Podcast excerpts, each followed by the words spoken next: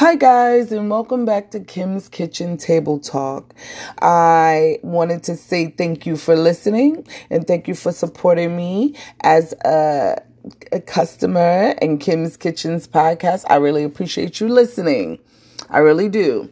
Okay, so today I wanted to come to you about hateful or grateful. So, hateful or grateful, we know in these days, that there's a lot of hate. We see the protesting and grateful. We need to be grateful for life. Just breathing is to be grateful for. So I was um going through some old notes and I wanted to share them with.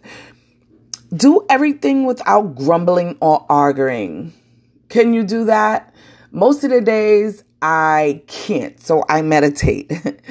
and when I feel like grumbling and arguing, I do. I meditate, pause, think about it, think about what you're going to say, think about what you're going to do, and probably fall back from it. So I was reading Philippians 2 and 14, and it says, Do everything without grumbling or arguing, so that you may become blameless and pure, children of God without fault in a warped and crooked generation. Then you will shine amongst them like stars in the sky. Amen. Philippians 2 and 14. Amen. Most companies have a department dedicated to dealing with complaints. It is an apt indication or human nature. We complain when our rights have not been met. The problem with complaining is that it focuses our attitude on wrongdoing. What a different world it would be if we could first look at our own hearts and admit our wrongdoing before pointing the finger at others. This kind of humility is rare and precious. It can only really be achieved by allowing God's grace to permeate your life. It is Jesus that makes you blameless and pure.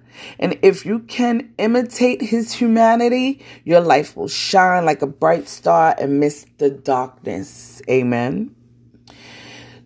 I, I am one to say that with teenage kids, it is really hard to not argue or go back and forth. But I notice with them, if you just give them their way most of the time and let them think what they want to think most of the time with discipline and prayer, it works. So I'm going to let that set in, guys, and I'm going to go out with a prayer. Jesus, I acknowledge that my immediate reaction is to complain. I acknowledge that, Lord. And I and argue to show others their faults. Remind me to search my own heart and be humble in my approach to others. Thank you for your ultimate example of humility. Let me experience the full measure of your grace that I may allow and follow your example. Amen. And thank you for listening to Kim's Kitchen. Hateful or grateful. I'm grateful for today, Lord.